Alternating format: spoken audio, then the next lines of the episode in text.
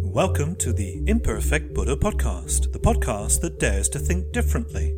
I'm your host, Matthew O'Connell, and in each episode I explore a topical issue concerning Western Buddhism and spirituality, or whatever you want to call it, with the help of philosophers, religious scholars, and intellectuals from a wide variety of fields, as well as practitioners and teachers, always with the intent to explore new terrain of thought and practice. That's right, we're looking for some kind of revolution here. You can download or play episodes for free at SoundCloud, iTunes, and Stitcher, and keep up to date with news through Twitter and Facebook. Throw comments at us, criticism, critique, and suggestions for guests and topics to cover. You can also find writings, show notes, and much more at posttraditionalbuddhism.com. The Imperfect Buddha Podcast recommends O'Connell Coaching. Yes, that's still me.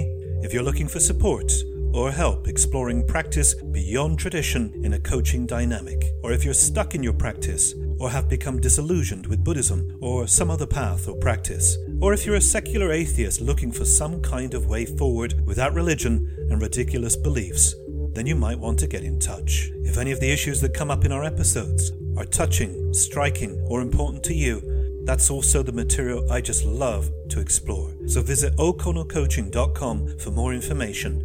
Most of our episodes are sponsored by bands. Groups from Bristol, my original hometown in England, or Trieste, Italy, where I currently reside. If you like what you hear, then why not support the artist, most of whom can be discovered at Bandcamp. That's all. Enjoy the show.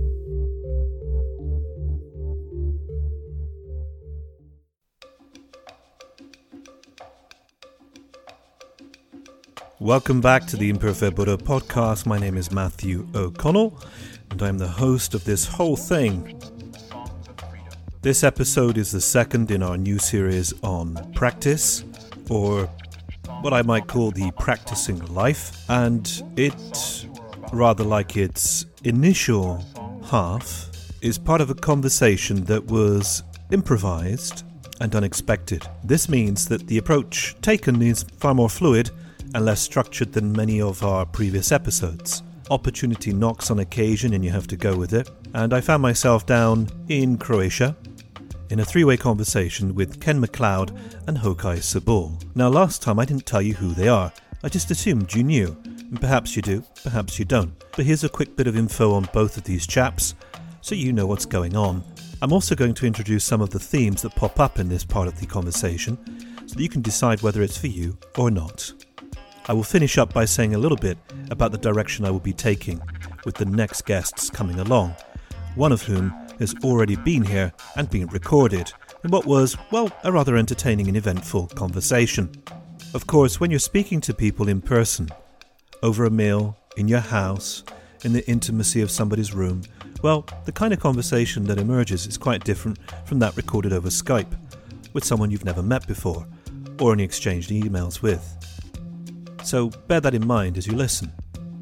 Now, Ken McLeod, he's been around American Buddhism for a long, long time and primarily involved with Tibetan Buddhism, which is his practice and training background. Ken taught within the Kagyu tradition for some time under Kali Rinpoche before going off to LA and kind of doing his own thing and being something of a pioneer in that regard, starting up a coaching model for teacher-student relationship and looking at how to translate much of the Tibetan Buddhism he'd studied and practiced and struggled with into a vernacular and idiom that might be more accessible and approachable to Westerners. He continues on in that vein, really. He's still writing and still translating, and much of his personal investment in that kind of work is to improve his ability to transmit concepts and the possibility of practices and experiences in a way that Westerners can relate to. Hokai Sobol is a Croatian. He's a Shingon practitioner and he's taught in that tradition. And he also teaches other kinds of approaches to working with one's experience and this thing loosely called the Dharma. He was one of the first people to propose a post-traditional Buddhism. And he also works in a coaching and mentoring dynamic with people one-to-one. Both of these guys have taken a similar approach to a concept that is mysticism, And for some folks, that kind of thinking or word rings alarm bells immediately. Panic even, huffing, puffing, scorn and judgment. And all of that is perfectly understandable and certainly is appropriate in many cases. Now obviously we're talking about this term being used with Buddhism, not with Christianity. And just like words like spirituality and awakening and enlightenment and other key terms used in Buddhism and other spiritual traditions, these words are heavily loaded. They carry a lot of history and a lot of conversation, if it's done in an intellectually honest way, has to involve some kind of unpacking, and some of that goes on in this conversation. But the mystical approach, or taking a mystical style approach or framework, offers something as it takes away something else. If you're interested or open-minded about this, you'll have to explore with us as we engage with some of those challenges. A major part of our conversation today is looking at the tension that emerges or exists between a practitioner engaging with something like mystical practice and the wider social issues, the contexts which allow certain types of experiences or relationships that can be transformational, destabilizing, and support people in, well, what many of us would like to think is great about Buddhism, in challenging this whole idea of an independent self, which exists apart from the world. Mysticism provides certain ways of doing that kind of work, which some people will be drawn and attracted to, others less so.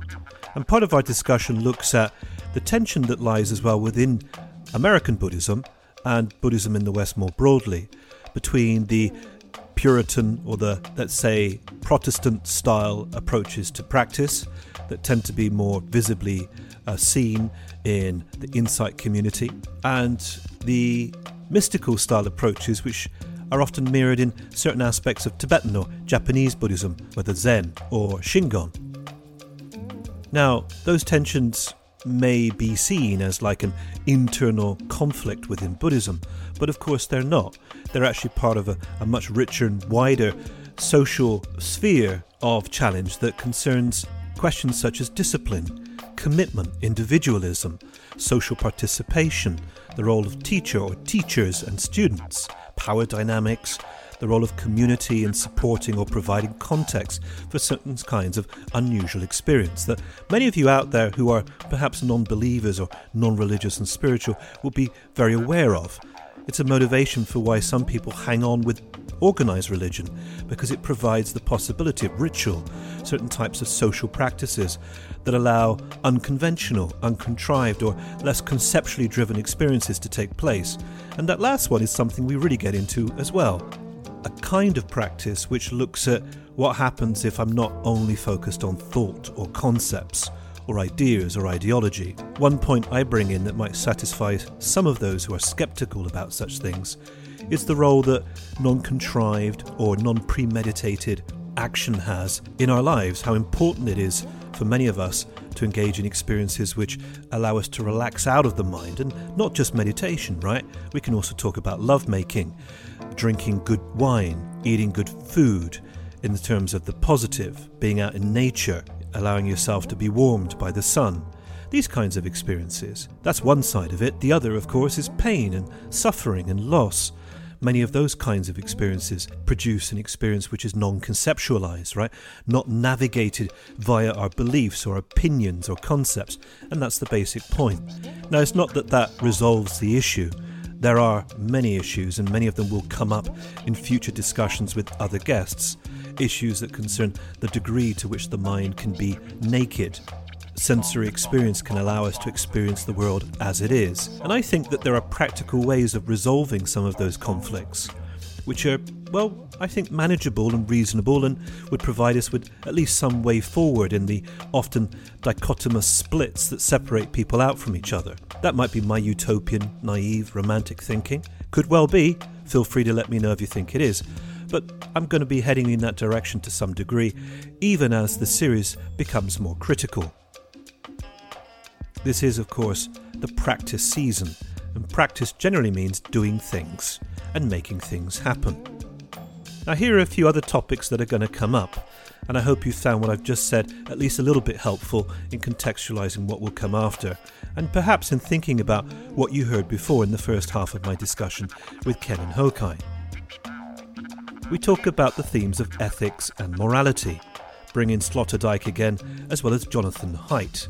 We talk about universal human rights, universal human duties, the role of authority in granting such things. We look at nirvana and freedom as verbs, as things you might do or be practicing. We look at purity and purification, the difference between them, the ideals of purity and the dysfunctions that emerge as a result. I link this as well to the taboos of our time and how the desire for purity often shuts down our creativity, our capacity to draw on our own resources and use our own intuitions. We look at reactivity and reaction, how they might be useful and how you can distinguish between the two. We look at the risque practice, which is often pushed aside in favour of safer forms of mindfulness and of sanitised practices, which may actually not push anybody into any new terrain at all, and that are often concerned with well-being, the maintenance of safe spaces, and that kind of thing. Is there still room for controversial, risque, disruptive, transformative practice, teacher-student relationships and paths? Well, we get into that.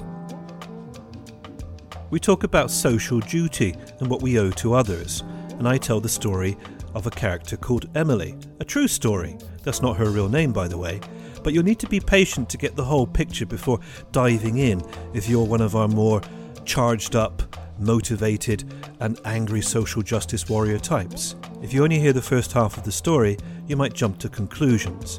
Get the whole picture. Personal responsibility is important here, but maybe not in the way some of our interesting conservative friends might think.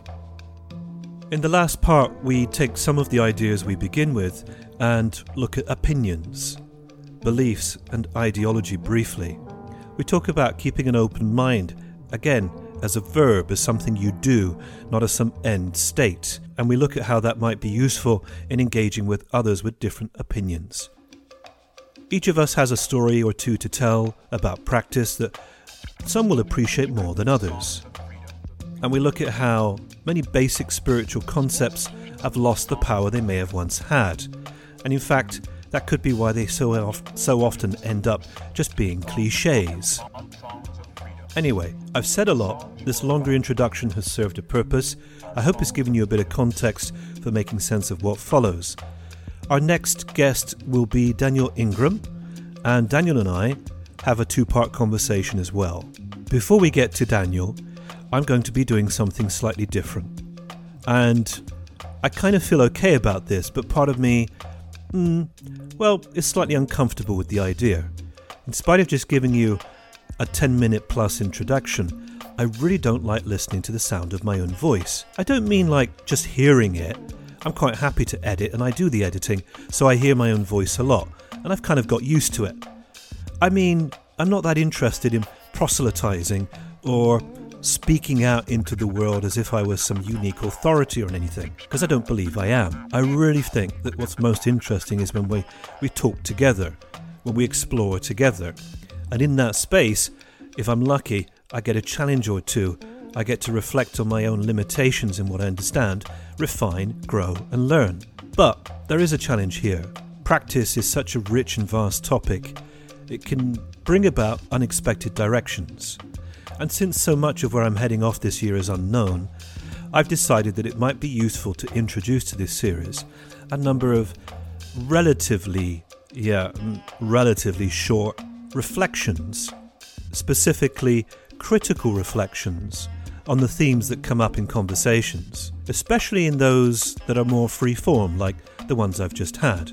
So before you get to Daniel, which will come up in a few weeks, you will get the opportunity to listen to a 20 to 30 minute reflection from me on some of the themes that are present in the two-part conversation I had with Hokai and Ken.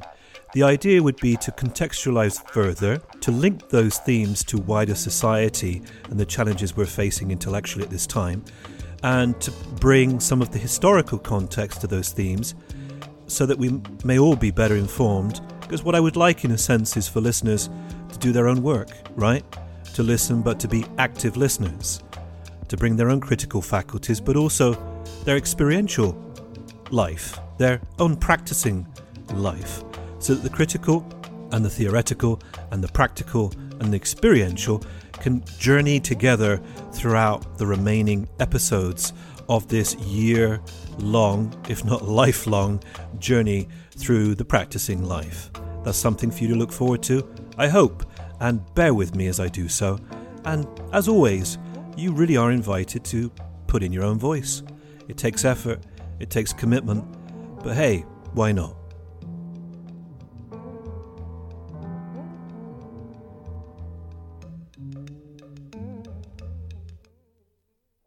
So here we are, Ken. We got off our first half of this conversation today with Hokai as well. There are many topics that we could explore, but you came up with quite a nice list back there when we were eating lunch. Can you remember it? Well, one of the things we exchanged in our emails was thinking about mystical practice more in terms of art than religion. I put this idea forward because I think for two reasons. One, I think there are a lot of useful analogies between certain forms of art and mystical practice. And also, I think it could clarify, eliminate a number of confusion about ethical matters. So that's one possible topic. Another topic, which is not unrelated, I'm not sure whether I mentioned this over lunch, is something I found very, very difficult to comprehend, and I do not know how to push back against it, is the degree to which, from Gen X on down, people tend to think of their spiritual practice in transactional utilitarian terms, which makes the kind of effort you're going to make in mystical practice almost impossible. As I said at the beginning of our conversation, it's one of the reasons I use the word mystical, is to take it out of that framework. So there's that. Well, why didn't we begin with those two? Because, I mean, we started more or less with Sloterdijk in our first half, and you said that he had an interesting way of defining and distinguishing between ethics and morality. Yes. That's been very, very important to me on a personal level, because at a certain situation in my life, I was faced with, and I think this is a good way into it, I was faced with what I felt was a contradiction in Buddhist teaching, a deep contradiction. On the one hand, in the hermit tradition of practice, you are constantly encouraged to disregard your reputation. And on the other hand, you are equally consistently encouraged to be moral. And there's a situation in my life which put these two absolutely in conflict with each other. And I couldn't figure it out. And the reason I couldn't figure it out is because moral seemed to me to have a lot to do with reputation. So to be moral was to care about your reputation, whereas you're being told not to care about your reputation. The two books, the two writers that helped me get clear about this were, one was a guy called Jonathan Haidt, who's a contemporary scholar in America, who wrote a book called The Righteous Mind. He's written other books, but that was the one. And he discusses morality. It's a book about his research on morality. And one of his main points, he says there are three aspects to morality, but I'm only going to focus on one here. It is how a group decides who belongs and who doesn't belong. And from that perspective, you can see it has everything to do with reputation. The other book was, we've already talked about or mentioned, was Sloterdijk's You Must Change Your Life. And he says it in, rather differently, that morality is part of the autoimmune system of a society. That amounts to the same thing.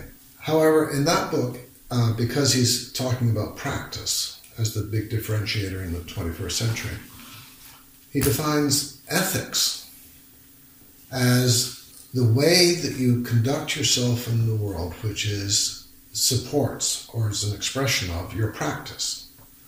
And we see this, for instance, doctors are allowed to do things to human beings that ordinary people are not. They can cut them open for surgery. And thus, that is their practice. And there needs to be a whole ethical framework or whatever to go along with that. Mm-hmm.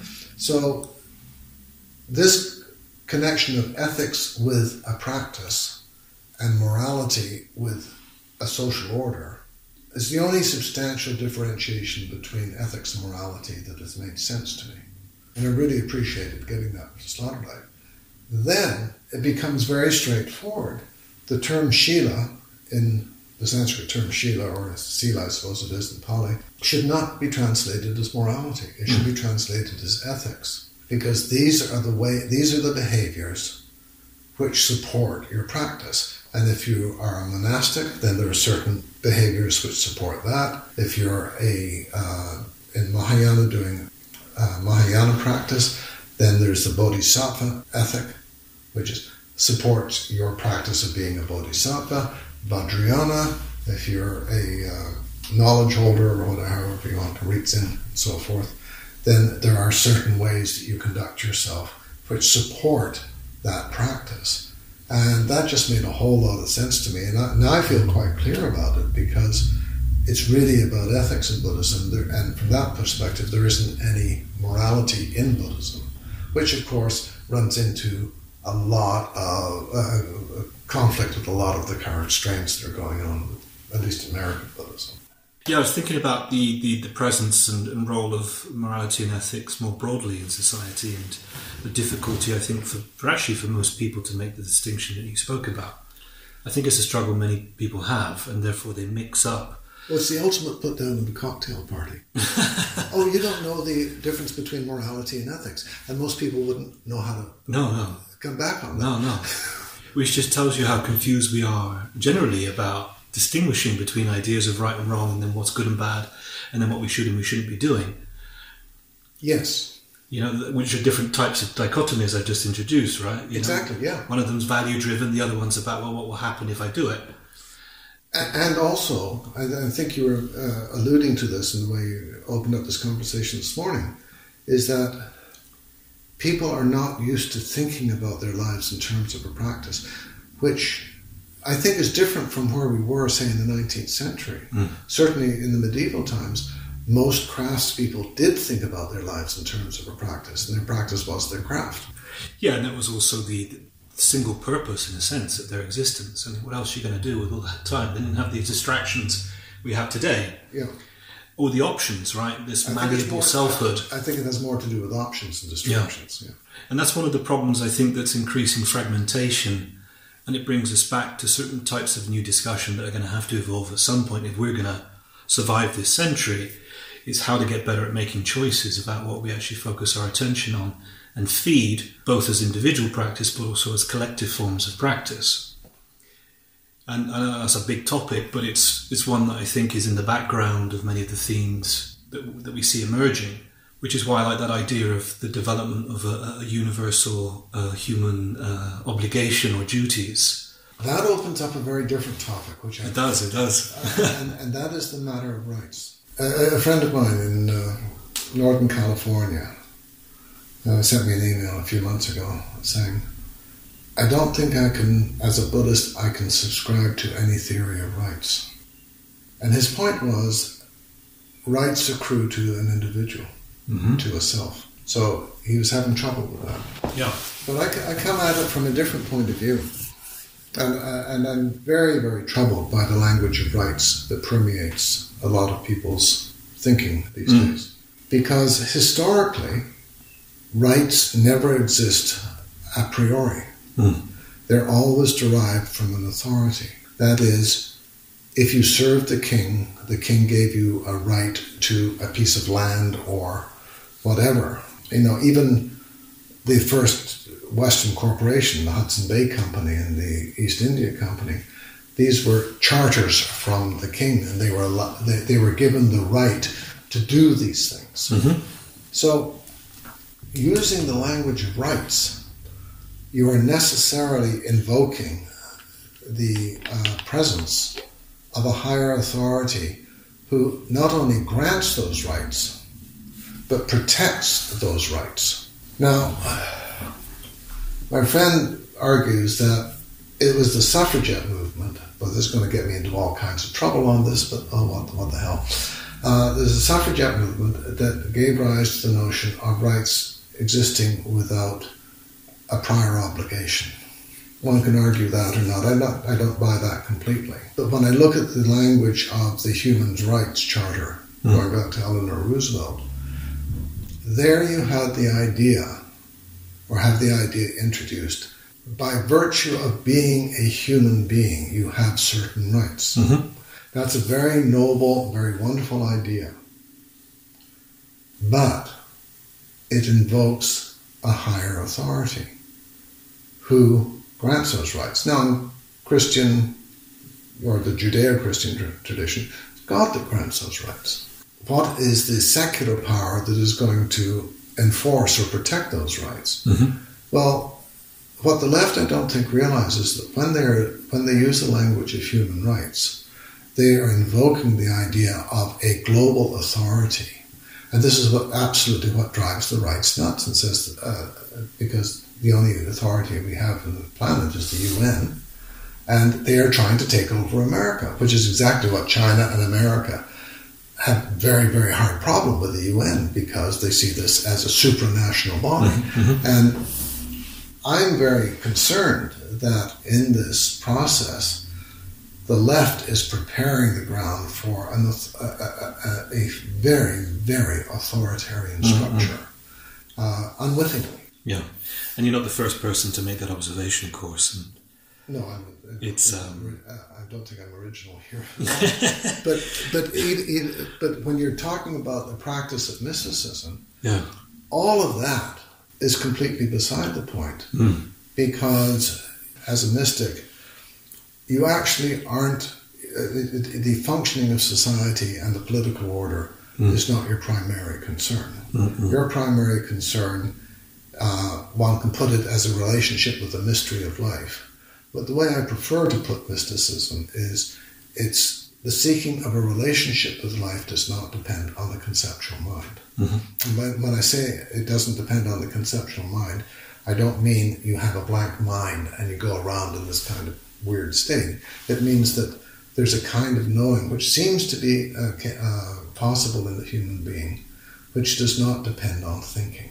And to live from that is a very, very different way of living. Mm-hmm. And that, I think, is what the mystic is aiming at. And it took me a long time to come to that. It comes up in various ways, but so many people are practicing Buddhism without realizing that they're actually seeking what, in Western terms, would be called mystical knowledge. Mm-hmm. Mm-hmm. And I think there's a problem there too. Yeah, it's an interesting one. I have something to say about it that's not quite coming clear in my mind on this. In a way, what I'd like to be able to do is to find a way of talking about this further that would reduce the alarmism that's triggered in certain types of people as soon as you use those kinds of words, you know, even non-conceptual mind. In a way, I'm trying to sometimes come up with a language that would allow this kind of discussion to take place in other kinds of contexts, but that wouldn't lose what you're pointing at. And I'm not there. I haven't arrived at that point, and I'm certainly not capable at the moment. But I think it does take place in other contexts. I'm not saying it doesn't, but in this explicit manner that we're coming at it now, especially if you're departing from the context of Buddhism, which is one of the contexts which we share, and that's allowing us to talk. Okay, here's a way of saying it, and now I'm thinking about it out loud. Hard and fast dichotomies are often established. People go to one side or the other, right?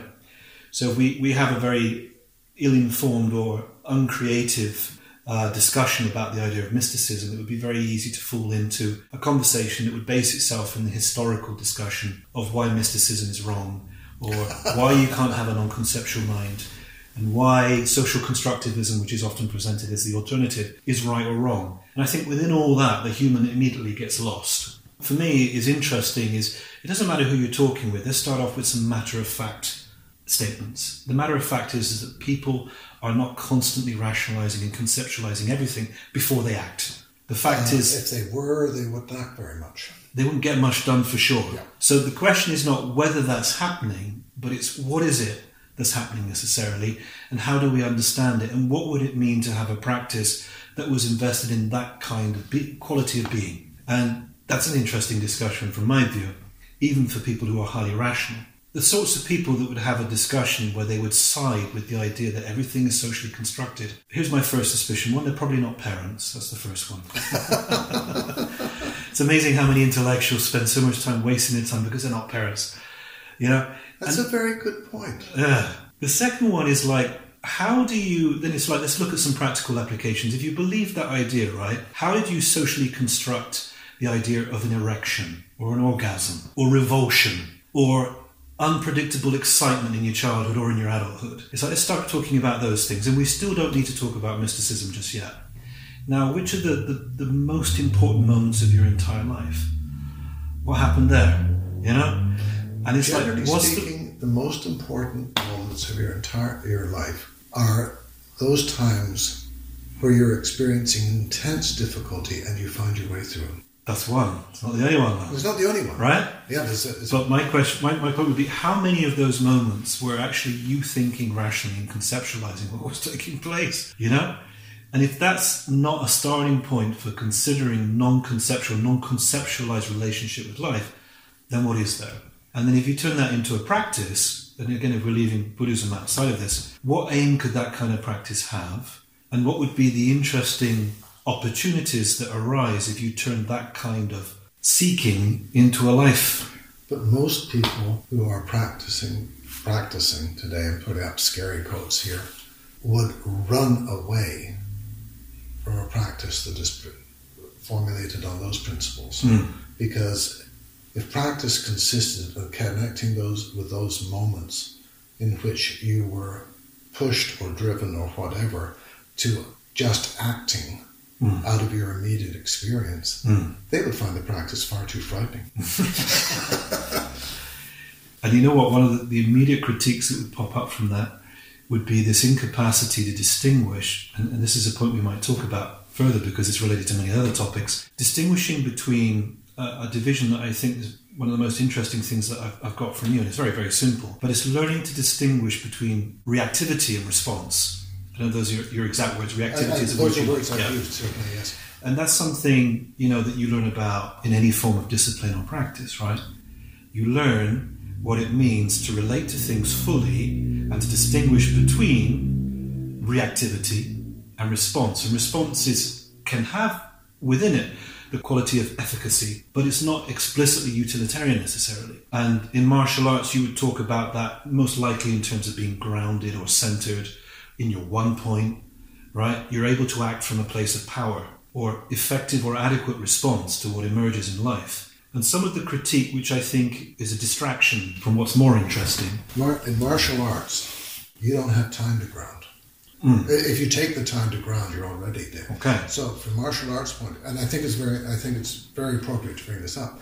In martial arts, if you haven't worked out a relationship with your life where you are walking around grounded all the time, so it's just there and ready to go, you have not completed your training. Yeah, agreed. And that's what I wanted to put in here, because I didn't want people listening to this to have the idea, oh no, you're grounded, and no, you're already dead. Yeah.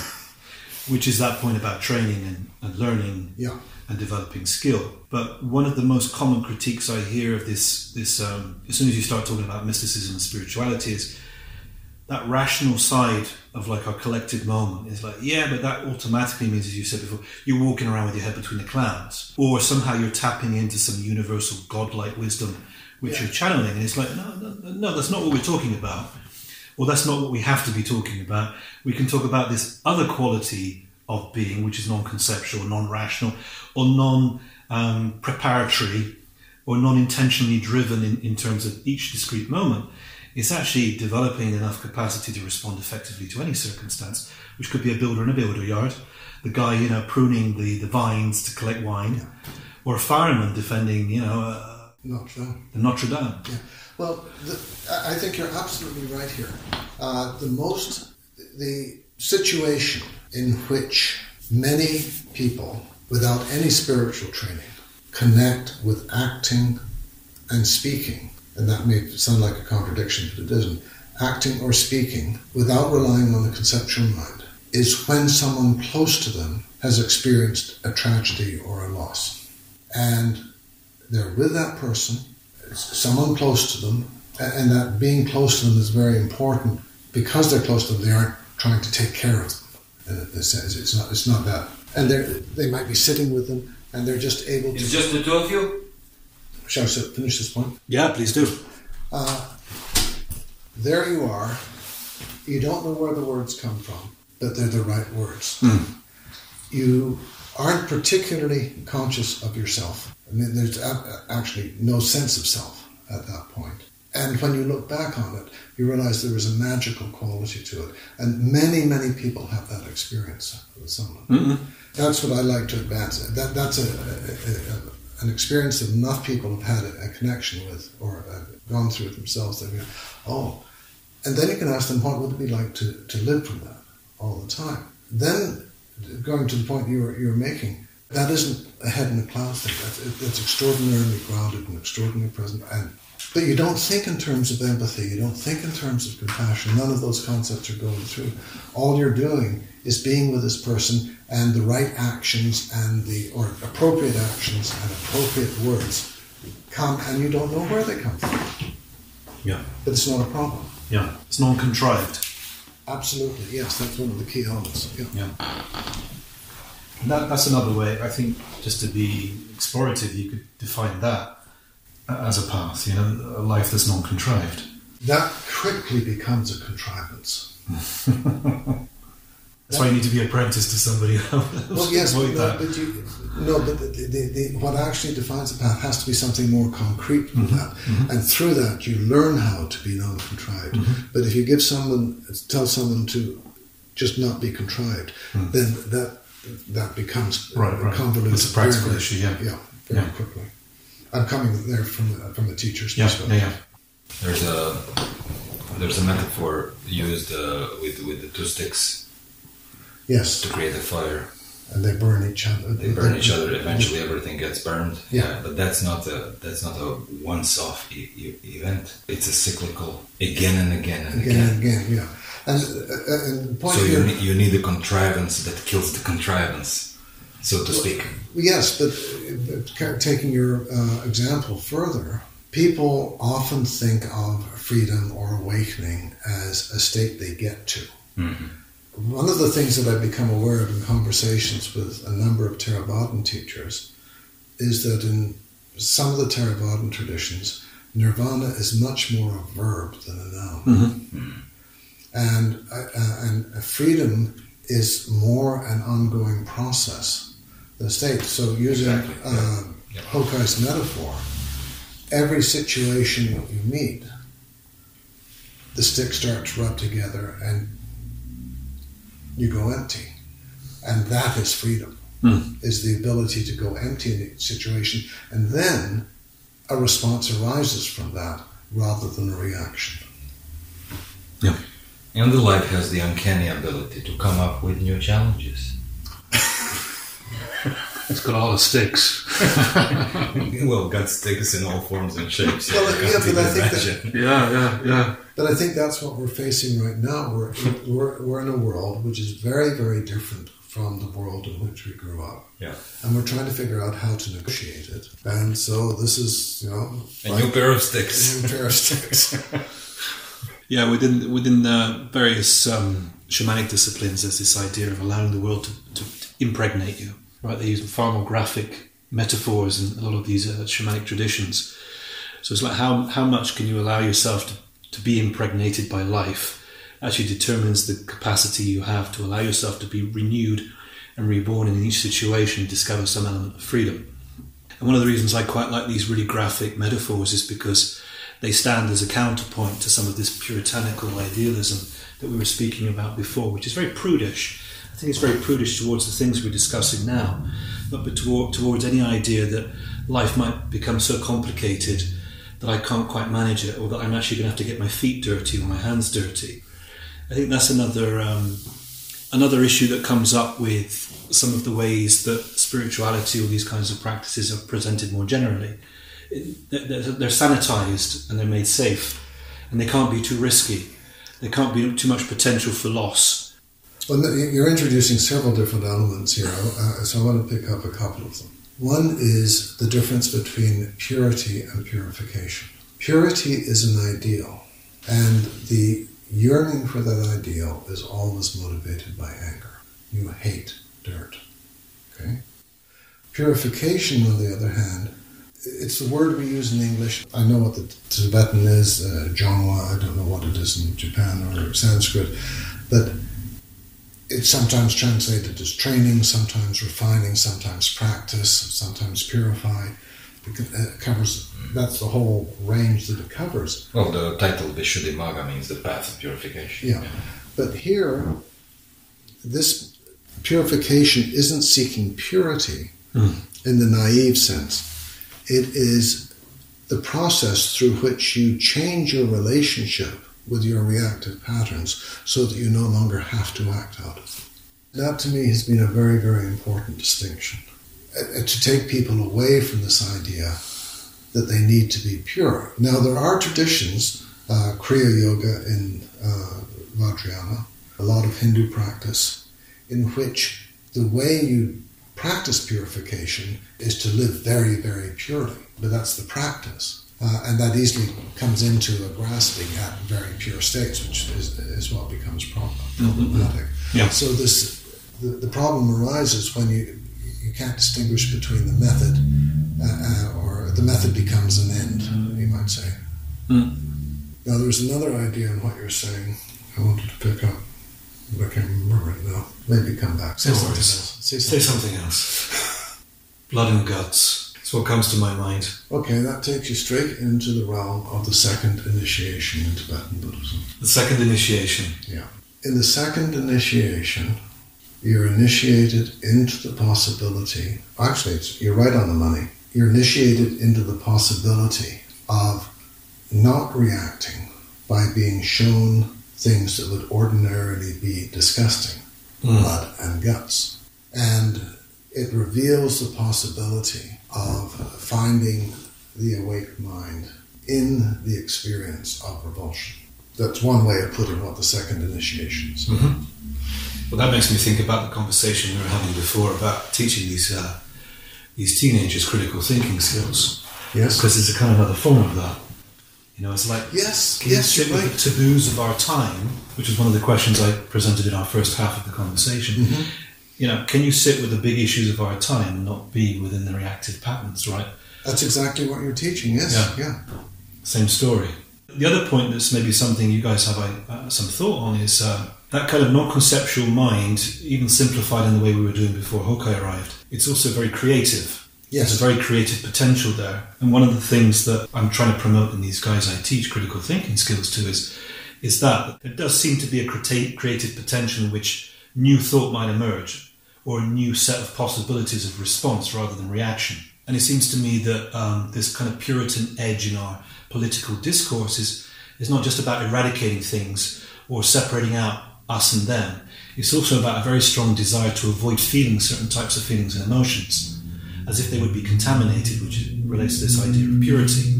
Yes. And I'm fascinated more generally just by how people are using religion or Buddhist practice in this case, and this might resonate with your switch between spirituality and religion, in order to avoid having to experience certain types of qualities of experience. You know, what purpose is it put to? And I wonder sometimes if this kind of mixing of like the social concern and the switch away from spirituality to religion is also about establishing boundaries around which we will not have to experience certain types of experience because they're too much. I think maybe that's a stretch, but... No, I don't think it's a stretch at all. You? No. I think he's right on money. I agree. Yeah. I mean, there are several things which come to mind. One is implicit in what you're saying, and I'm going to make it explicit, is getting in touch with and acknowledging our own capacity for evil. And this is something I've discussed with Hokai, and we both agree that until you have touched and acknowledged your own capacity for evil... Wrecking havoc. then you aren't serious about mindfulness. You know, mindfulness is just a game. Yeah. But when you touch that level in yourself, mindfulness becomes real, because now you understand why mindfulness is important. Mm-hmm. It becomes a necessity. A matter of life and death. Yeah. Yeah. And further, I agree with you completely that what you're describing, that using spiritual practice to avoid uncomfortable feelings, is what turns, it's kind of an interesting definition actually, what turns a spiritual practice into religion. Mm. In the institutional sense, because all institutions are about a restricted range of experience. Yeah, and it goes back to morality, because you know what's permissible, what's not, exactly. What gets included, what gets excluded. Yeah, which again is a flattened sense of refuge. Yes, yes, a shallow or flattened meaning of refuge, just getting away from something. Yeah. In my own practice. And I've just written an article for Tricycle. I told you I wrote this article on anger, but it's all about this. In my own training in the Tibetan tradition, it became virtually axiomatic that the way you found freedom was by experiencing as completely as possible the chaos and confusion of your own reactivity. And it was only through that, finding by going into the reactivity and just... And it's part of what the symbology of the protectors is about and so forth. And finding that awake quality of mind in that freed you. If you weren't doing it that way, then one way or another you were involved with suppression. Yeah. And it took me a very long time to learn that. And avoidance and exactly, yes, exactly. Yeah. So I think there's a tremendous amount of what you just said there. Mm. And this is probably a good place for a good moment for us to segue towards talking about teachers. Here's the point that I think doesn't get spoken about very often, because Buddhism, although it has its communal side, and although people may meditate together, to meditate in a room with other people is quite different from actively engaging in a ritualized ceremony as a team or as a group of members that participate in a single activity. And I think that kind of individualistic streak within different forms of Buddhism has been one of the elements that, as Zizek has pointed out, has allowed Buddhism to be co-opted in the neoliberal ideal of the individual as the locus of meaning. And one of the ways that we lose some of these things we're talking about, these more risque, more destabilizing, more dangerous types of relationships with what's uncomfortable, is that you need somebody to help you get there, or to remind you, or to provide a context in which that may happen. Or to push you. Or even, if necessary, to push you, or to turn the mirror, or whatever it is. Mm-hmm. And one of the consequences of these scandals, as you both well know, that have come up, is that's been silenced even further, or it's been pushed aside. And I think that resonates as well with this whole idea of being pure again, or the pure society, or egalitarianism. It's created a landscape in which all of those kinds of rich experiences are no longer possible. And I think that we're challenged in a way, although, again, maybe that's not the interesting place to go, but I should say, just to acknowledge it for listeners, it's not that the problems that have not been highlighted by these scandals coming up are not real, or should be forgotten or ignored. But having those kinds of relationships does not need to equate to that. And when we lose the capacity to have those more confrontational kinds of relationships, or powerful relationships, we lose so much, it's unbelievable. And we're left with what we get with this kind of therapeutic mindfulness landscape in which there's no spark, there's no wood rubbing together. Where's the point? Where to go with that? I don't necessarily know. I don't know what you guys think, but I, for one, know that the greatest leaps I've made in, let's say, progress, and I'm using quotey fingers, has always, that's probably a big word, 90% of the time, always involved other human beings. I don't see how I could have grown in so many areas of my life without another human, or several human beings, being there, helping me to see and feel, and not turn my back on experience. And there's a dearth of this, huh? And it's why I was talking to you before about teaching these teens. They crave it as well. There's a craving for this in people. It's not just the social formation of a certain type of hierarchical structure. It's in us, this kind of desire. Yes. And that you're able to do this with those teens you're doing something that the parenting and standard education system has omitted. Yeah, allowed to talk to provide. Yeah. Yeah. And but I want to do. I want to pick up on what you just said and go to the word sutra.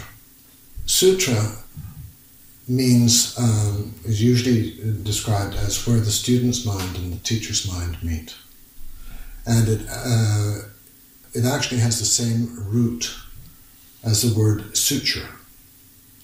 You know, sewing up a wound, because you're bringing the two sides of the wound to meet. Hmm. In Tibetan, the word is do. Which is a crossroads. It's where two roads meet. Is it Pierre Hadot in his book "Philosophy is a Way of Life," which Stephen Batchelor encouraged me to read? At one point, he says that real learning takes place only in the interaction between the teacher and student, because when the student is meeting with the teacher, the student is no longer able to be completely in his or her own world. Is having to step out and present understanding or experience or whatever to the teacher. Mm.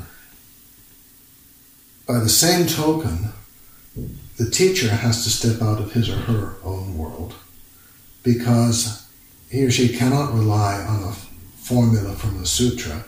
There is a live human being in front of them. So they both step out of their world into another world, and that is the meeting, that's the sutra. Mm. And almost all of the sutras are actually set up as Q&A sessions. And that it's in that meeting that the magic happens. Mm. And somehow or other, that quality of actual meeting, where you are freed from the usual psychological pressures and societal pressures or societal conditioning. And that's partly the purpose of rituals, partly the purpose of creating sacred spaces, is to create is those spaces where that can happen so that a different kind of knowing can emerge, because neither that kind of knowing cannot possibly emerge when the psychological and societal agendas are operating. So there's probably more that could be spun off what you just said, but that's where I'm starting. Your turn. Your introduction seemed to point in the way of asking, if this kind of clarity is there, how and why does it get subverted? You were mentioning scandals. Actually, no, I was more thinking about the fact that the scandals have kind of closed down a lot of possibilities. Oh. To the point that people won't even think necessarily about what we're discussing as having a place anymore in the realm of the spiritual. It's as if the scandals have kind of closed the door on the kind of thing we're talking about. It's been shown to be too problematic, too risky. We can't trust ourselves. In fact, that was the point I wanted to make, the second point, that I think there's a profound distrust in this kind of Puritan edge, which has almost a complete loss of faith in human capacity and creativity. And therefore, we can't. Humans are too risky. They're too wild. Yeah, well, instead of sorting things out, we get divorced, right? Right. It's too messy. Yeah. So let's just ban it. Yeah. Let's just exclude it. And the problem solved. We'll just move on. But there's a profound misunderstanding of trust in that. Mm. You know, the exercise of which is often used in leadership, where one person stands and one person stands behind them and they lean back and just catches. So I've used that in teaching situations.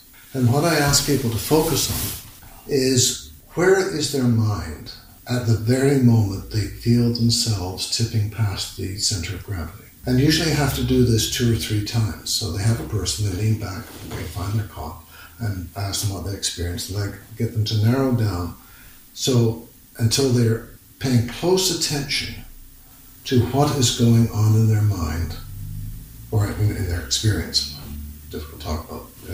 It's not a cerebral thing. Yeah. At the moment that the body goes past the center of gravity. And most people are able to recognize that at that precise moment, nothing is going on in their mind. It is completely open. There isn't any sense of trusting in something. There's just a total openness. They've gone empty. And that's what's actually happening. So this kind of trust that you're talking about precludes that possibility of going empty. Actually, it bridges it. Yeah, it skips over it. Yeah.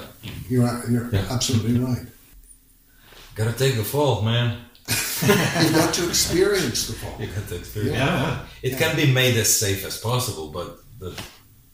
The point I was making is that in the search to make everything safe and innocuous, the fall is eradicated.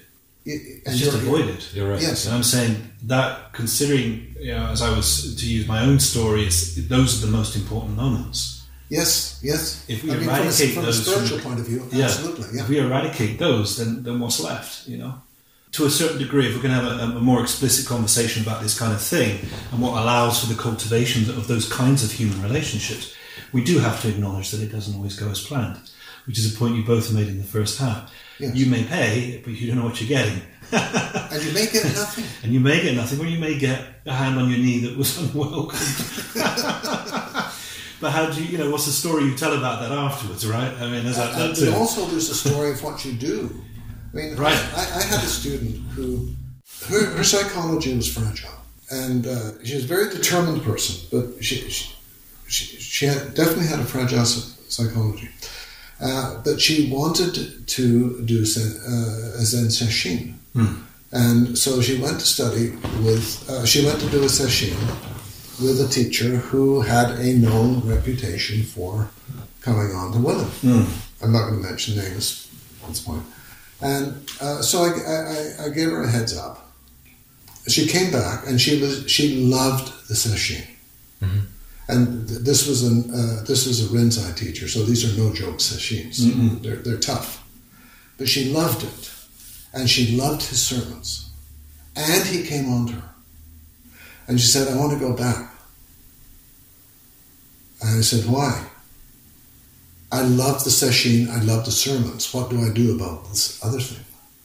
I said, "Okay. What you do is when you go in for Dokusan, the interviews, you're absolutely clear in your mind that if he makes any move on you, you're going to look him straight in the eyes and say, 'What does this have to do with the practice of Zen?'" Fantastic. And she came back from the session. He never made a move on. Right. I bet. Yeah, because he could feel. Oh, he knew enough. And now she knew enough. Yeah. And what I'm pointing to here is there's two sides of the responsibility. Yeah. Yeah, I agree with that. And, addictive culture that can't exist, right? Not a strong woman. Yeah. I mean, she was strong in certain ways, but she was very fragile in others. Yeah. Which is okay. No, it was okay, but she knew what to do, and she just did it. And of course, I mean, the other point of this as well is he needs that too, right? Exactly. And that's the other point. It's that social duty we have to each other again, which is missing. That's a very much of this discourse. That's something we owe to each other. Yeah. And I think that way. It's like when people. I had this girl. She was an 18-year-old Chinese girl, but she was born in Italy. And she came to me one day in a lesson at the beginning. She was quite discreet. She said, "Matthew, can I ask you something?" I said, "Sure, yeah, obviously." She said, "Can you tell me, do you think my substitute PE teacher is racist or not?" I thought, "Oh, this is interesting." And she told me a story. She said, "Well, basically this morning, this guy turned up and he kept calling me Chinatown. He said, 'Hey, Chinatown.' Right? And he spoke to her in this way for an hour and a half." And she said, "Some of my friends came up to me." She didn't think it. They did. She said, "Oh, he's racist. You should do something about it." So she said, "What do you think?" And I said, "Well, it doesn't matter what I think. Let's talk about it as a class." So we turned it into a discussion in which they had to weigh up, right, the pros and cons of this kind of discourse. And once they made their decision, the next question I asked them is, "Well, what should she have done to manage the situation?" And that was when it got interesting. Because there were the moralists who said, "Well, you should go to the prezi there, right, the headmaster, and complain.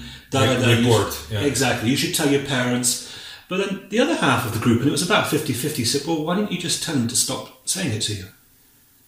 And she was like, "Yeah, I could have done that too."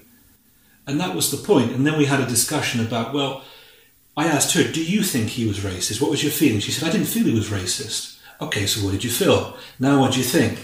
And she got to the point where she kind of said, well, yeah, at the end of the day, I probably could have just asked him not to call me Chinatown anymore and to call me by my name. And I said, do you think he would have learnt something from that? And that was the point. He would have benefited if the group, instead of victimising her and complaining to somebody else, had actually got together and just said, thank you, that's enough. Wouldn't necessarily have worked out that way. No guarantee, but there's that, what you get if you pay him. But at least they would have done something that might have helped him to grow as well. And it would have helped her because she would have been standing up and not relying on a higher authority. And she would have avoided slipping into that easy dichotomy of good, bad teacher, poor victim girl or not. Yeah. And again, that's lost. We see that with this Jonathan Haidt, who you mentioned before. Yeah. It's but I can imagine parenting and everything. I still can imagine people listening to this discussion, saying, well, that may have been a very unsafe thing for her to do, and I think that has to be acknowledged. Also, life, I mean, when you get to a certain age, well, what are you after? You're after everything to be safe or not. At some point... This takes us back to Camille Paglia. Yeah. You participate in the world as it is, or you keep projecting your fantasies about how it should be. And is there a middle ground there? I don't know. Yeah, but I think for women in some situations, you're asking a lot. Yeah. You know, none of us are women here. No. And it's... I've talked with enough women too. Mm-hmm. Another area that this takes us into is the idea I presented a bit earlier about taking the mystical or the spiritual into the artistic domain. Yeah, because some of these questions arise because, on the one hand, from the religious side, an expectation of moral purity is present when your own interest is not so much in morality, but more in the mystery of life itself. In artistic communities, they're renowned. They've never been safe in the moral sphere. Caused all kinds of problems. Lots, yes. But it's also been the basis for all kinds of creativity. Yeah. Yeah, and that's an interesting one. I don't think these are easy answers. But when you make it safe, you lose something. Yeah. And when it isn't safe, you lose something. Yeah, and there's a certain degree of negotiation taking place in the explicitness of talking about roles and duties and the kind of community that's being created or the dynamic between teacher and student, which is something we've gained. I think that is a gain. And I think part of the point that I probably didn't express fully before is it possible? Well, I think it must be, because I think human beings are ingenious creatures capable of so much. But which reiterates the point I wanted to make as well about the loss of faith, the loss of faith in basic human capacity to do good or to find creative responses to life. And I think there is an element of that to us which is often excluded by this paranoid reading of society as being inherently evil or based on power dynamics in which there are victims and oppressors and nothing else. Or everything's political is this phrase you hear at the moment. Everything's political. Well, that doesn't tell us much at all, really. And I think that there are spaces in which we can continue to cultivate basic human decency, which is an idea I like very much. And I think that Emily, you know, this girl Emily, whose name is invented, by the way, her first instinct, once we had a final conversation, which I didn't finish up on that little story, was that her first instinct was actually just to speak normally to this person. That was it. Yes. And it wasn't until she started thinking about it and rationalising that she got caught up in all the other stories. You know, for a young woman, it's not just the risk she's taking, because she was in a group. She wasn't just him and her in an office. I see. You know, what she could have gained in confidence or learning also, by just having enough self-respect to say, you know what, that's not okay. It could be life-transforming, right? It's a door opening. And she would also be a mirror and a teacher for the other young girls that were there and young boys, to show whatever happens as a consequence, there's potential for those kind of things to emerge as wonderfully surprising and unexpected experiences which can benefit everybody involved. And there's a poverty of thought, I think, and a lot of discourse at the moment, which kind of excludes that basic goodness which does exist in human beings. Yes, And what you're reminding me of a lot of different things here. But one of them is that there's 2 points I want to try to touch on. The first is that there's a kind of irony here. America right now, the crime situation in America is such that America is probably as safe as it has been in the last 30 or 40 years. And yet people are far more fearful than they have been. It seems that a lot of that, or some of it at least, can be attributed to the constant stream of information from the media, which says bad things happen, because we are far more aware of bad things happening everywhere. Mm-hmm. So the frequency hasn't increased, but our exposure to them has, and so there's an effect there. Yeah, yeah. But the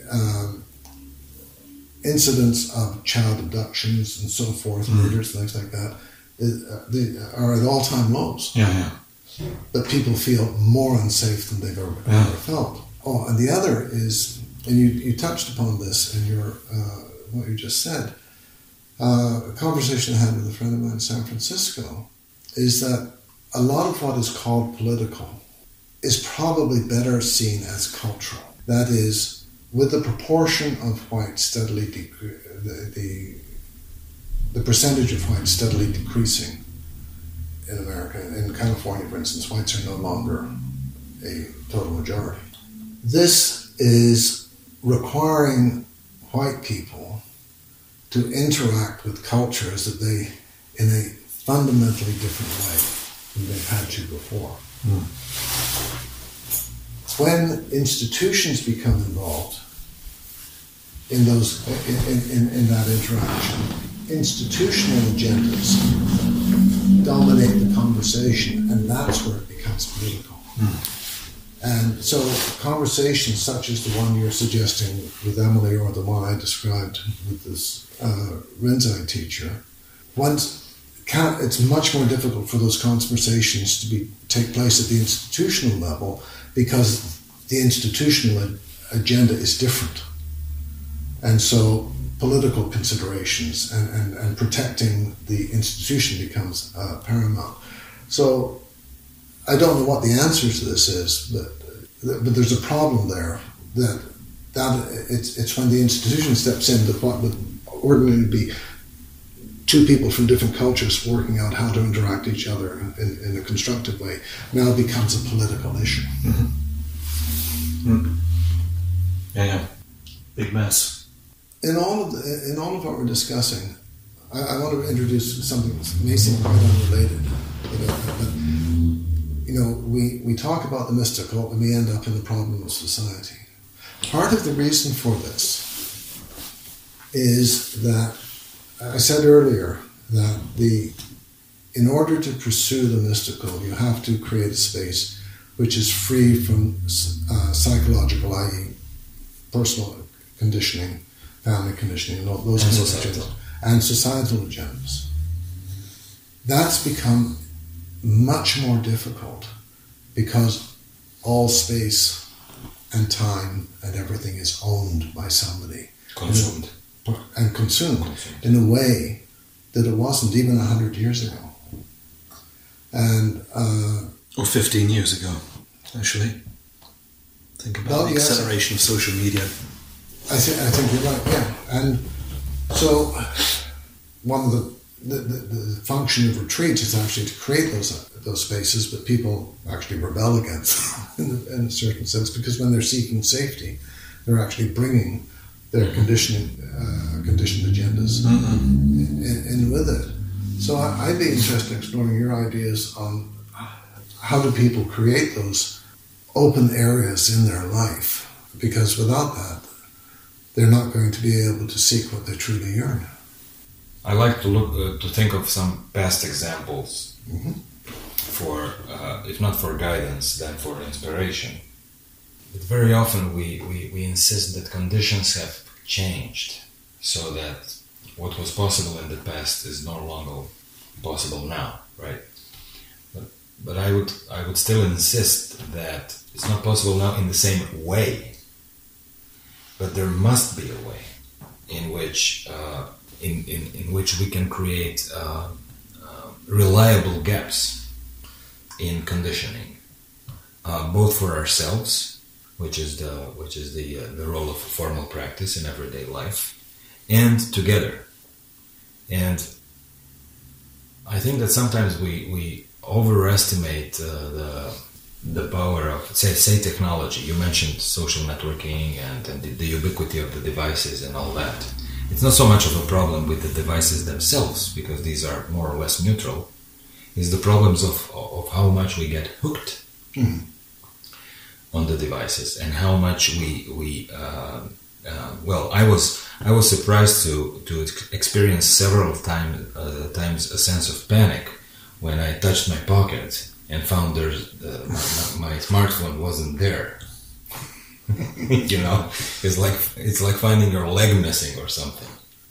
And I went into that, you know, and actually made it a point of creating opportunities where I actually leave the smartphone behind, just to not to be free from that panic, but to get in touch with it and to explore what's underneath it. Right. And it's just a funny little example. It's not so terrible as creating situations where you can't rely on most of your conditioning, you know, to function properly, which would be a situation of a prolonged retreat period, where after a week or so, you know, things start to gradually, you know, either fall off or showed themselves and their ugly face, you know. Much more so after 9 months. Even, yeah. Oh, that's a wholly different level. I'm not talking about long retreat time. I've never done more than 100 days, so that's enough. I would have known, yeah. But certain things that were done in the past needs to be done now, such as retreating from physical environments and activities. But another example would be to start and actively deploy our imagination as well. And when I say that, I mean actively pursue situations that we fail to recognize as opportunities to practice. Can you give an example? One example of that would be disagreement, which these days seem to be the international universal currency, the most affordable one, or the most popular form of disagreement, grievance, right? Mm-hmm. There seems to be a growingly accepted standard of social, you know, behavior and basic decency, to air your grievances. And that's an extremely, you know, just looking 20 years back or 50 years back, or if you go further, it becomes even worse. That's an extremely infantile way of behaving. When I noticed that, I will give my personal example. I started questioning every disagreement I have. So every time when I would experience a disagreement with something, not finding something disagreeable, that can be very general, you know, but finding actual disagreement with someone else's statement or behavior or something like that. I made it a point of asking, what was it that I found disagreeable? What was it that I disagree with? And why do I disagree with? So basically turning the disagreement on myself. By doing that, I find that the power of opinion, which we take for granted, you know, the power of opinion can be severely diminished. Yeah, to the point where dominion no longer has. Did I say dominion? Opinion. Opinion no longer has dominion over you. Instead, it's just a possibility which is being offered. Yeah. One that you don't need to bite into, you know, as a first reflex. So that's just one example, but there are many examples like that, where people often ask, you know, how do I take my practice from the cushion into normal life? Well, one popular example is paying attention to how you speak, right? Yes. Yeah. And another popular, example is just watching your body, watching your posture, moving, carefully. approaching others carefully, you know, displaying yourself with regard and respect to others, not just because it feels comfortable. Things like that, right? But I think that we also need to go inside increasingly and start to actively, you know, question some of our most basic habits.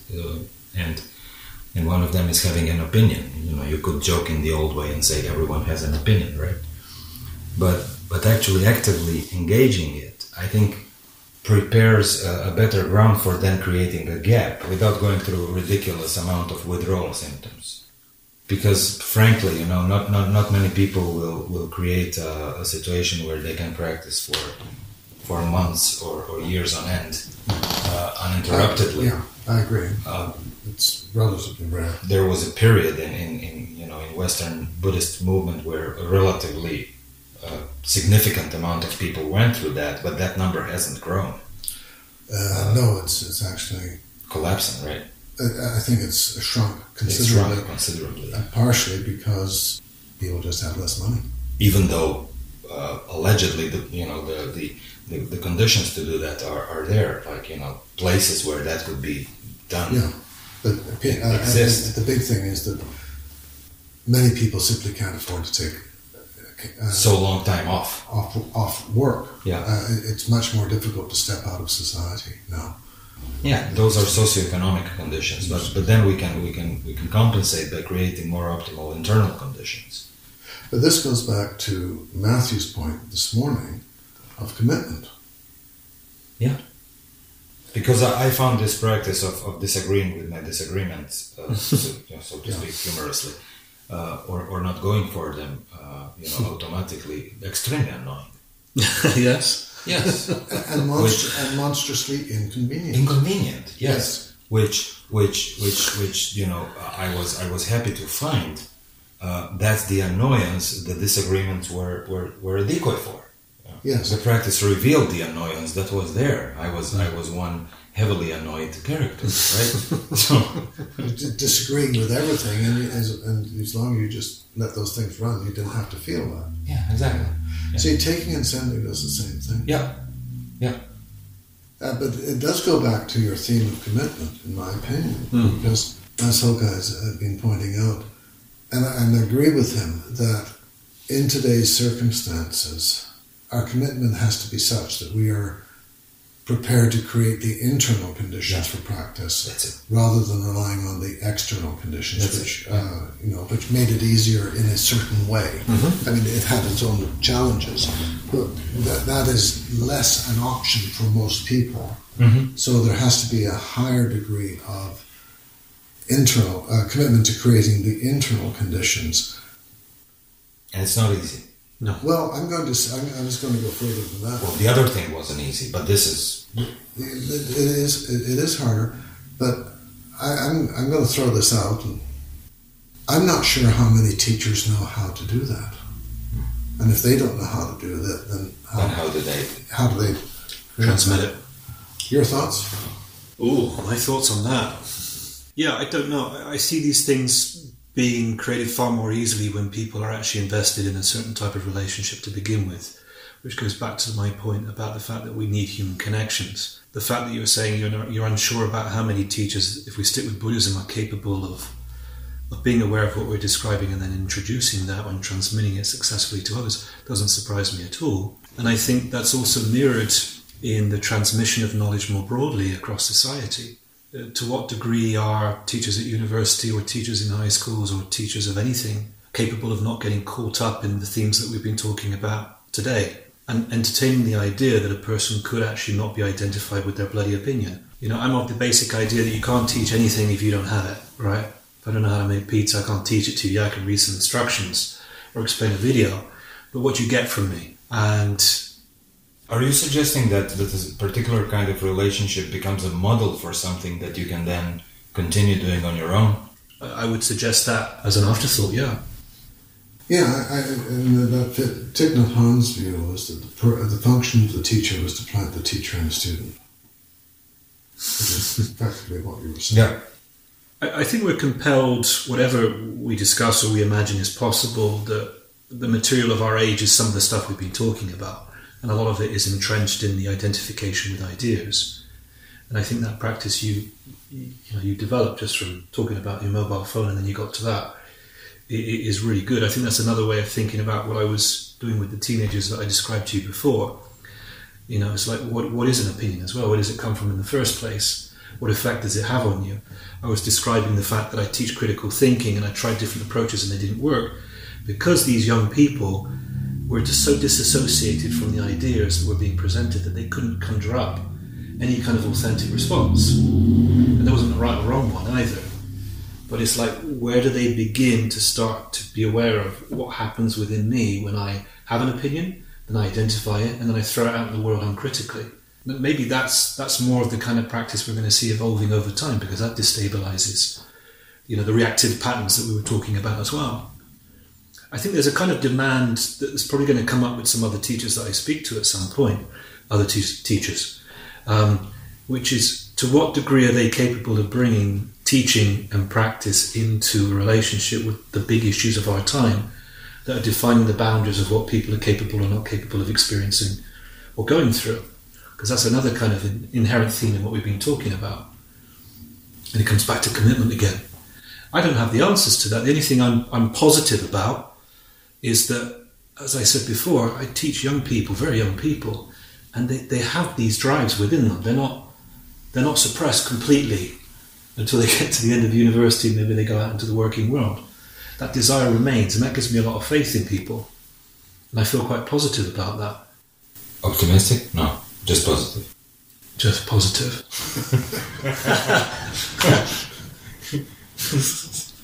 But you see, it's not just when I was referring to those opinions. It's not just a matter of opinion. It's also a matter of spiritual assumptions. Right. Most importantly, because I try my best not to be caught in socio-political net of opinions. Mm-hmm. But then there's this other thing that I'm more interested in, right? The theological and the ethical level, and there are many opinions there too, yeah. And some of which I find disagreeable, And I hold opinions which others may find disagreeable, as somewhat sacred to me, etc. So there's an interesting ability to keep an open mind, not for the sake of openness. Mm-hmm. That's become somewhat of a magical word too. Mm-hmm. Be open and things like that. But to learn how to stay open is an ability. Is again a verb, just as nirvana, right? To not allow oneself to get stuck, even when you know something has worked many times. Mm-hmm. You may just come upon a situation where it doesn't, right? So even with spiritual assumptions, this, it always happens this way. It has always been done this way. It needs to happen this way. There just may be an exception to everything, yeah?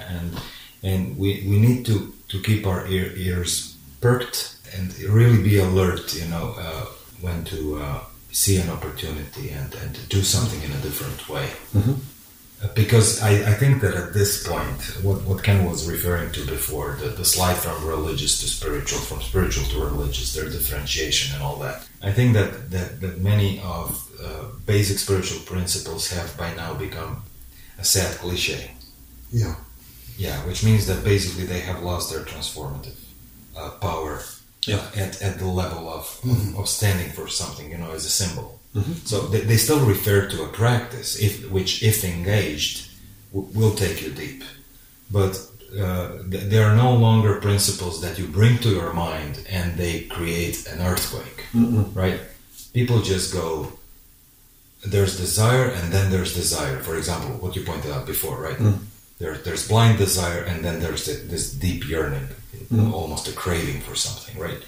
And you say that and people just go, yeah.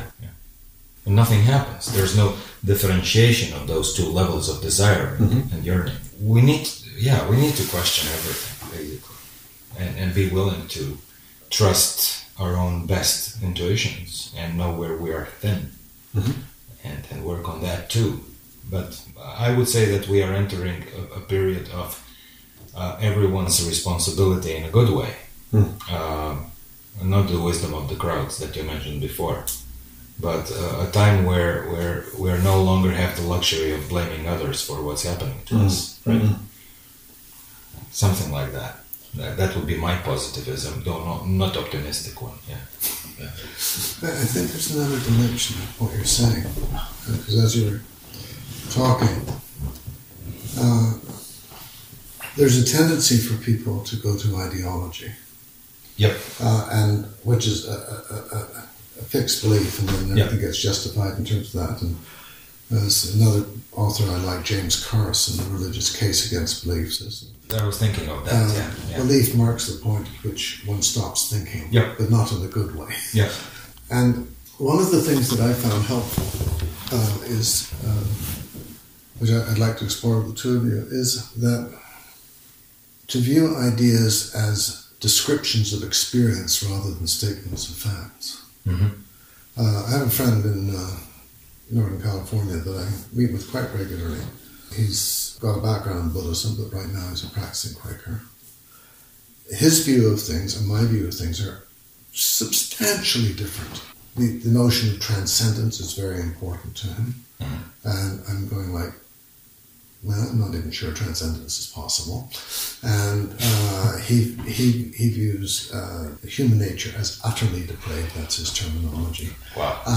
Which is, you know, factors of and, and Chinese philosophy and things like that. And I'm coming from the Mahayana point of view of Buddha nature, which is slightly different. And I mean, there are all kinds of differences. Those are just two examples. But we have the most fruitful conversations, and I think productive disagreements. No, not just. No, even more. It's more. I hate to say it quite this way, and there's probably a better way to say it. We don't pay any attention to the disagreements because, I mean, he gets into terrible arguments with some of his other friends who want to argue against his view that the nature of humanity is utterly depraved and utterly dependent on grace. That's another part of it, okay? Whereas when I hear him say these things, he's describing his experience. And I can't question that. You can be curious where he's coming from. Exactly. And that's what makes the conversation fruitful. Yeah. And vice versa. So when he says, you know, and grace is very important, it sounds like it comes from outside, etc., we get into a very, very interesting and, for me, very fruitful conversation because it opens up possibilities in me. But it comes from taking what people are presenting as facts, as descriptions of how they experience life and how they experience mystical practice or mystical, you know, whatever, rather than how things are, which moves into opinion and ideology and all of the things and closes things down. So I just want to throw that aside.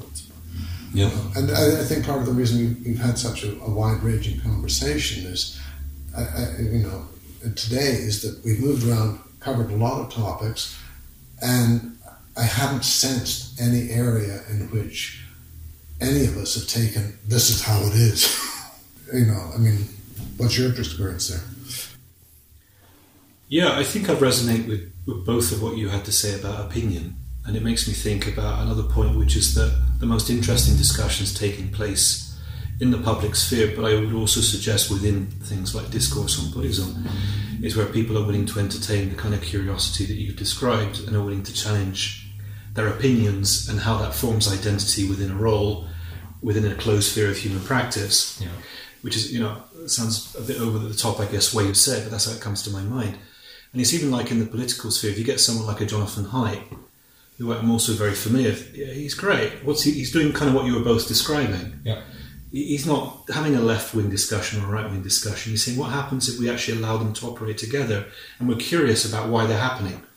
Or there we might actually learn something and have a new kind of conversation, which, to use your friend's term, would transcend the limitations. And let's be honest, just the boredom, for me, is boring, all this idea stuff. So when people say, what's your opinion? I don't have an opinion. There are opinions that I participate in. And on a good day, I don't identify with any of them, but let's explore them together and maybe something interesting will come of it. Right? They become that becomes a kind of conversational practice that we could engage in right now, which is kind of what we've been doing. And it's so much more interesting, I think, when you allow others to have their opinions and you don't take them too seriously, which maybe is an element, again, of your relationship with your friend, because it allows them perhaps to express themselves freely without getting caught in your need for them to identify with what they're telling you, if that makes sense. Yes, and you're also, in what you're saying, moving away from the call-out culture. Yeah. Yeah. Which is such a inhibition to real conversation. Yeah. Bloody evil, in my opinion. Oh, okay. I don't use that word often, but I use it in this context. Yeah. And or cowardice or infantile, which was Hokai's word from before. It's like playground rules, isn't it? Look what Johnny said. You know, it's just done on Twitter, and suddenly Johnny's a homophobe or a racist or a Marxist or whatever it is. Well, Twitter has become a battleground. Yeah. It's a funny one. As of late, yeah. It's sometimes hard to believe these people take it so seriously, but they clearly do. Yeah, I always go back to thinking it's just infantile. Yeah. I agree. Okay, so, you know, we often end up talking about what's happening currently in the culture and the society a little bit, but we seem to be talking about certain mystical principles and all that. And there was a time when Ken and I had this conversation, when I brought up the possibility, or as far as I go, it's almost a fact, it's a historical fact, there we go, that the mystical practitioners of yore were practical people. They were not what we usually call sense, removed, you know, from the sphere of human interaction and social realities. But they were practical people who very often brought certain solutions to seemingly intractable problems, whether it's legendary or mythic or not. Not to mention, you know, the story with the Buddha with the two kings preparing to fight a war and then serving as some kind of trusted intermediary. Even other figures as well were known to come about with solutions for very practical problems. And there was a point where, according to you, I made an error in connecting the point of mystical practice in devising such solutions, right? And where you insisted it was just a side product, at best. Mm. That, I tend to see it that way. Can you go back to that a little bit? What's the connection there? Because I wasn't even sure what I was saying at that point, but you seem to see a danger there. Yes. Yeah. Yeah. I want to use the example of U Thant. U Thant was the second Secretary General of the United Nations. Burmese, correct? Burmese. Yeah. He was deeply respected by all of the international diplomats, doesn't matter what persuasion. Because he had a singular skill in being able to create an environment in which two people of completely different opinions, and you know how crystallized things are at the international level, possibly distrusting each other, could actually talk. Mm-hmm. Now, that ability. Mm-hmm. I would say it was probably a result of his practice. That's what I mean about a side effect. I don't think it was the point of his practice. Mm-hmm. And I think if you approach mystical practice with the intention to develop a skill in the world, you're in trouble. Mm-hmm. I mean, there are facilitators and moderators and diplomats I know who very purposely developed. Who have explicitly trained those skills, yes. Who use them as a technique. Yeah, yeah. And some of those people are absolutely extraordinary. Brilliant, yeah. In the way that they can deploy those skills. What I'm talking about is a person who has this mystical yearning that we've been discussing, and I you mentioned many times, Matthew.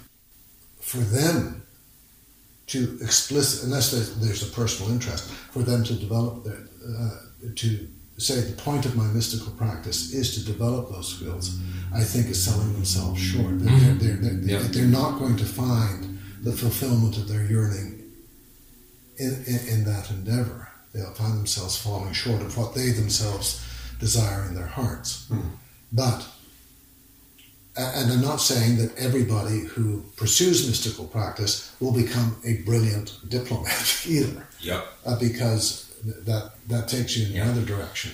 Yeah. It also depends on inborn abilities, but you also.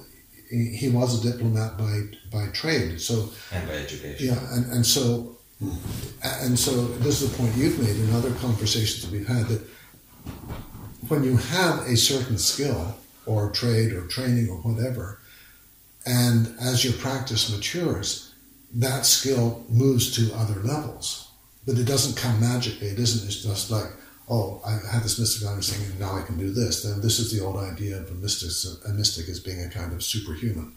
That's important. Yeah. I think another point that's important here, which I just become aware of, is that having a particular end in sight actually blocks your practice. Yes. Any kind of end. Except. Yes. You are following your calling, and you have no idea where it's going to lead you. That's a very important aspect, and that's one of perhaps the main reasons why it's so difficult to be specific about what it is, and to be more perhaps wiser to say what it is not. Mm-hmm. And a few years ago, I was in a situation where it's internally very clear that I absolutely didn't know what to do. And it was a very challenging, very quite difficult period. And Hokai was, one of the people I was talking a lot with. And I remember just having this feeling of, I can see where I'm meant to go. I just have no idea where it's going. And so there was an element of trust, but I didn't even know what I was trusting in. Mm. Or even the details of how to do it. Yeah, nothing. No. Yeah. Nice. This is a good place to stop. How's that as a selling point? It's a good place to stop. Everybody's going to sign up to mysticism very quickly after listening to this. Thank you, gentlemen. Well, thank you. Thank you, Matt.